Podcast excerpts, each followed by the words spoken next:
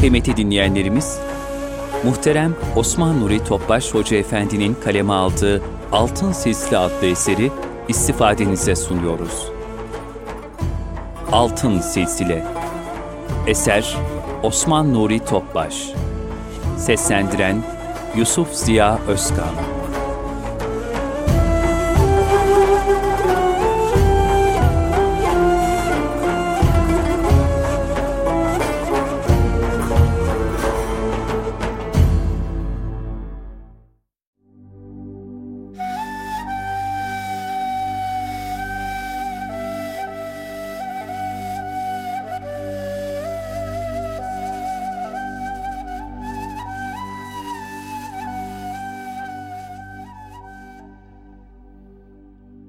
Ehli Beyt'ten sayılması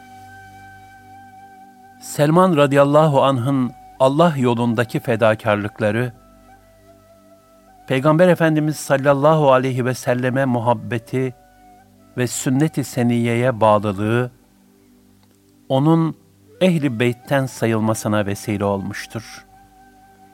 Selman radıyallahu an her haliyle ve bilhassa da Allah yolundaki fedakarane gayretleriyle öyle güzel bir numune şahsiyet haline gelmişti ki, Ensar ve muhacirler, Selman bizdendir diyerek onu paylaşamaz olmuşlardı. Resulullah sallallahu aleyhi ve sellem de hem onların arasını bulmak, hem de Selman radıyallahu anh'ı taltif etmek için Selmanu minna ehlel beyt. Selman bizdendir, ehli beyttendir buyurdular. Nitekim Resulullah sallallahu aleyhi ve sellem şöyle buyurmuşlardır. Dikkat edin, benim dostlarım babamın ailesi değildir. Benim asıl dostlarım Allah Teala ve salih müminlerdir.'' Şüphesiz benim asıl dostlarım müttakilerdir. Selman radıyallahu anh'ın Resulullah sallallahu aleyhi ve sellem Efendimizin yanındaki mevkii çok farklıydı. Sahabiler Peygamber Efendimiz'e bir şey sormak istediklerinde Hazreti Selman'ı araya koyarlardı. Zira o Allah Resulü sallallahu aleyhi ve sellemle nasıl konuşulacağını çok iyi bilirdi.'' Hazreti Ayşe radıyallahu anha şöyle der. Bazı geceler Selman-ı Farisi, Resul-i Ekrem sallallahu aleyhi ve sellemle baş başa kalırlardı. Neredeyse Resulullah sallallahu aleyhi ve sellemle bizden çok görüşürdü. Hazreti Selman radıyallahu an şöyle anlatır. Ben hastayken Allah Resulü sallallahu aleyhi ve sellem ziyaretime gelmişti. Çıkarken, Ya Selman, keşefallahu durraka ve gafara zenbeke ve afake fi dinike ve cesedike ila ecelik. Ey Selman! Allah sıkıntılarını gidersin, günahını affetsin, ölünceye kadar dinine kuvvet, bedenine sıhhat ihsan eylesin buyurdular.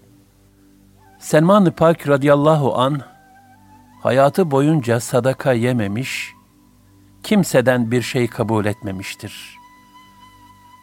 Hazreti Ömer radıyallahu an divan teşkilatını korunca Selman-ı Farisi'ye Hazreti Hasan'la Hüseyin'e verdiği kadar tahsisat bağlamış, yani onu da ehli beytten kabul etmiştir.'' Fakat zahit bir gönle sahip olan Selman radıyallahu an bu tahsisatı sadaka olarak dağıtıp hurma liflerinden ördüğü hasır ve sepetleri satmak suretiyle geçimini temin etme yolunu tercih etmiştir.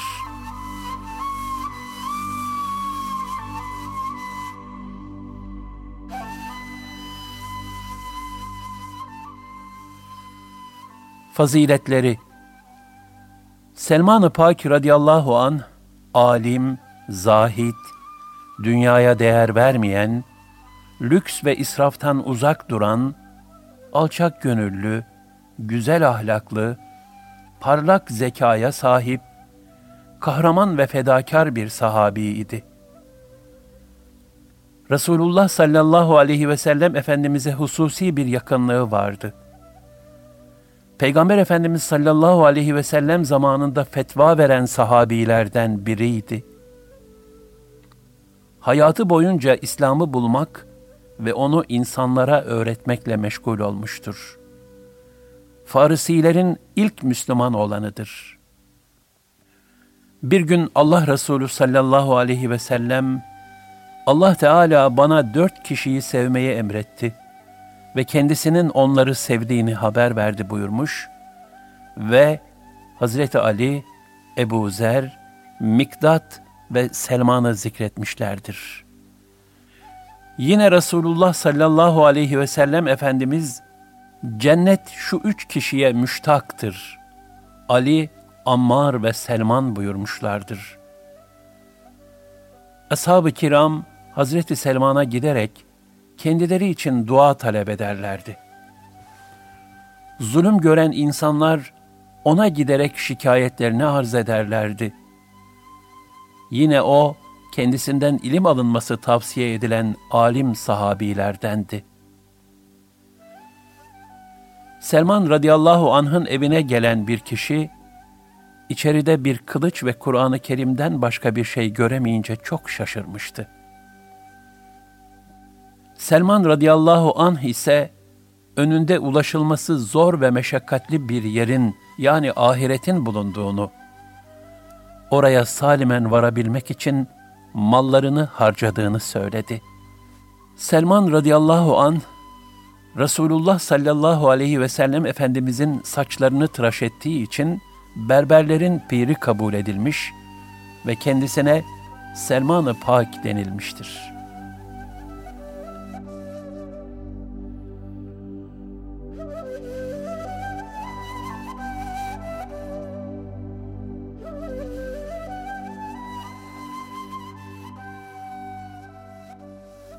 Hazreti Ebu Bekir radıyallahu an ve Kasım bin Muhammed rahmetullahi aleyh ile münasebetleri.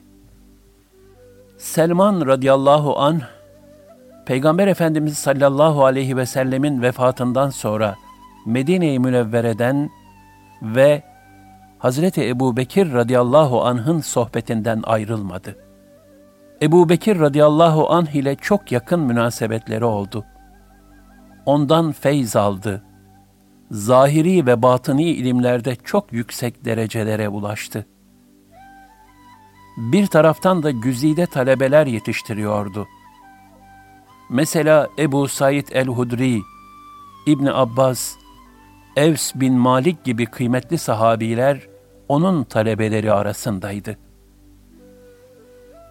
Ebu Hureyre radıyallahu anh de ondan hadisi şerif rivayet etmiştir tabiinin büyüklerinden ve o zaman Medine-i Münevvere'de fukaha-i seb'a denilen yedi büyük halimden biri olan Kasım bin Muhammed Hazretleri de Selman-ı Farisi'nin talebelerindendir. Onun derslerinde ve manevi sohbetlerinde inkişaf edip kemale ermiştir. Selman radıyallahu an irtidat yani dinden dönme hadiseleri esnasında hazırlanan ordunun en ön safında yer almış ve öncü kuvvet olarak savaşmıştır. Selman radıyallahu an Hazreti Ebu Bekir radıyallahu anh'ı vefatından evvelki son hastalığında ziyaret etmiş ve bana tavsiyelerde bulun demişti. Ebu Bekir radıyallahu anh de Allah Azze ve Celle dünya nimetlerini sizin önünüze serecek. Ondan ancak ihtiyacın kadarını al diye başlayıp ona bir takım nasihatlerde bulundu. Selman radıyallahu an Hazreti Ömer zamanında ise İran fetihlerine katıldı. İranlı olduğu için ordunun önünden giderek Farsları kendi lisanlarıyla İslam'a davet etti ve Allah'ın dinini anlattı. Savaşın şiddetlendiği anlarda İslam askerlerinin moralini artıracak konuşmalar yaptı ve onlara ahiret gününü hatırlattı. İranlıların adetleri hususundaki geniş bilgi ve tecrübeleriyle de İslam ordusuna çok faydası dokundu. Zaman zaman askeri birliklere kumandanlık yaptı. Kuşattığı kale halklarına hücum etmeden önce mühlet tanıdı ve Peygamber Efendimiz sallallahu aleyhi ve sellem'den işittiği gibi onları evvela İslam'a davet edip Farsça olarak şöyle hitap etti. Ben sizden bir kimseyim. İranlıyım. Görüyorsunuz Araplar benim emrim altında ve bana itaat ediyorlar. Müslüman olduğunuz takdirde bizim haklarımız aynen size de verilecek. Sizin yapmanız gereken vazifeler bizimkilerle aynı olacaktır. Dininizde kalmak isterseniz cizye vermek şartıyla sizi serbest bırakırız.''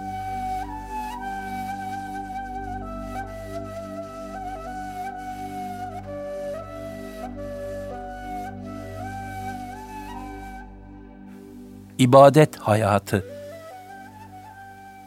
Bir gün Selman radıyallahu an Allah'ı zikreden bir topluluğun arasında bulunuyordu. O esnada oradan geçmekte olan Resulullah sallallahu aleyhi ve sellem onları görünce bulundukları yere doğru yöneldi. Yanlarına yaklaştığında ashab-ı kiram Resulullah sallallahu aleyhi ve sellem Efendimiz'e olan hürmetleri sebebiyle sükut ettiler. Allah Resulü sallallahu aleyhi ve sellem ne hakkında konuşuyordunuz? Ben sizin üzerinize inen rahmeti gördüm de bu hususta size ortak olmayı arzu ettim buyurdular. Selman radıyallahu an gece karanlığı bastığında namaz kılmaya başlardı. Namazdan yorulursa diliyle Allah'ı zikrederdi. Bundan da yorulursa Allah'ın varlığının birliğinin delilleri ve azameti ilahiye üzerinde tefekkür ederdi. Bir müddet sonra kendi kendine, dinlendin artık, haydi namaza kalk derdi. Bir müddet namaz kılınca diline, yeterince dinlendin, haydi Allah'ı zikret derdi. Gecenin büyük bir kısmı böyle geçerdi.''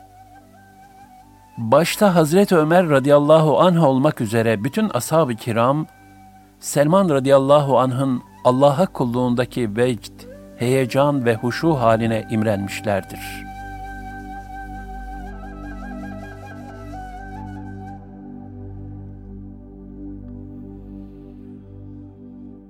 Tevazu Selman radıyallahu an samimi, mütevazı, ve geçim ehli bir hak dostuydu. Kimseye külfeti olmazdı. Son derece mahviyet sahibiydi. İran'ın Medain şehri fethedilince Hazreti Ömer radıyallahu an Selman-ı Farisi'yi oraya vali tayin etti. Selman radıyallahu an insanlara son derece adil ve nazik davrandığı için halk tarafından çok sevilip sayıldı.'' Asli vatanında ve kendi kavmi arasında kıymetli sözleri ve hikmetli nasihatleriyle, güzel hali ve örnek yaşayışıyla daima İslam'ı tebliğ etti.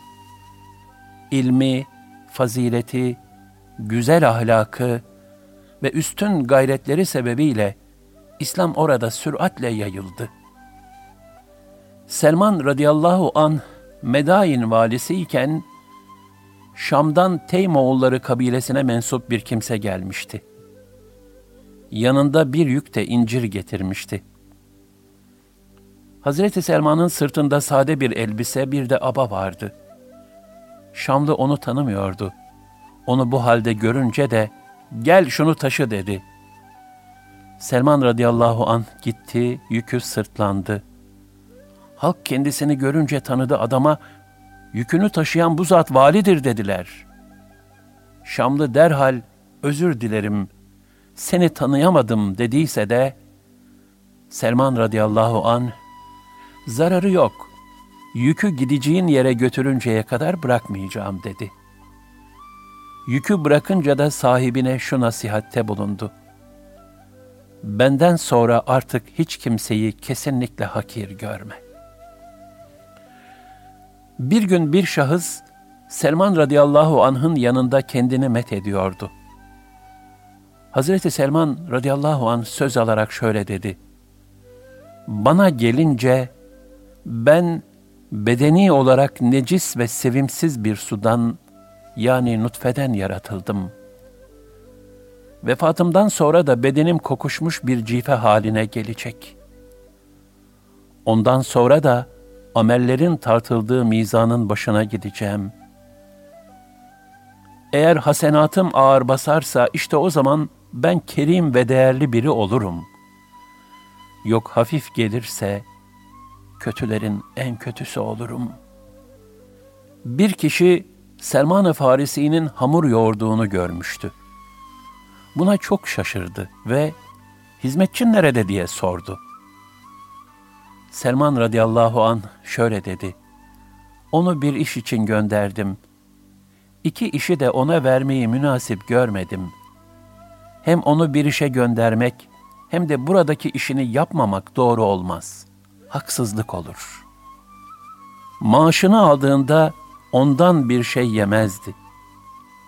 Kendi elinin emeğiyle geçinirdi. Bir dirheme hurma yaprağı alıp sepet örer, onu üç dirheme satardı.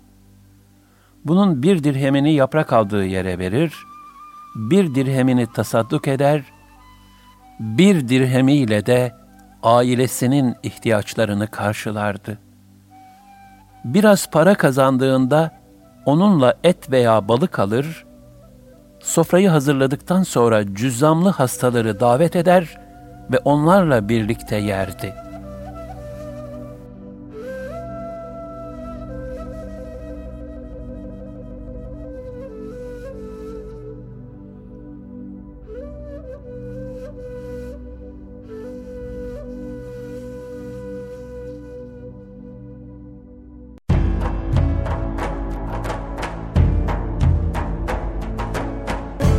Kalbin Sesi Erkam Radyo'da muhterem Osman Nuri Topbaş Hoca Efendi'nin kaleme aldığı, Yusuf Ziya Özkan'ın seslendirdiği Altın Sisli adlı eseri dinlediniz.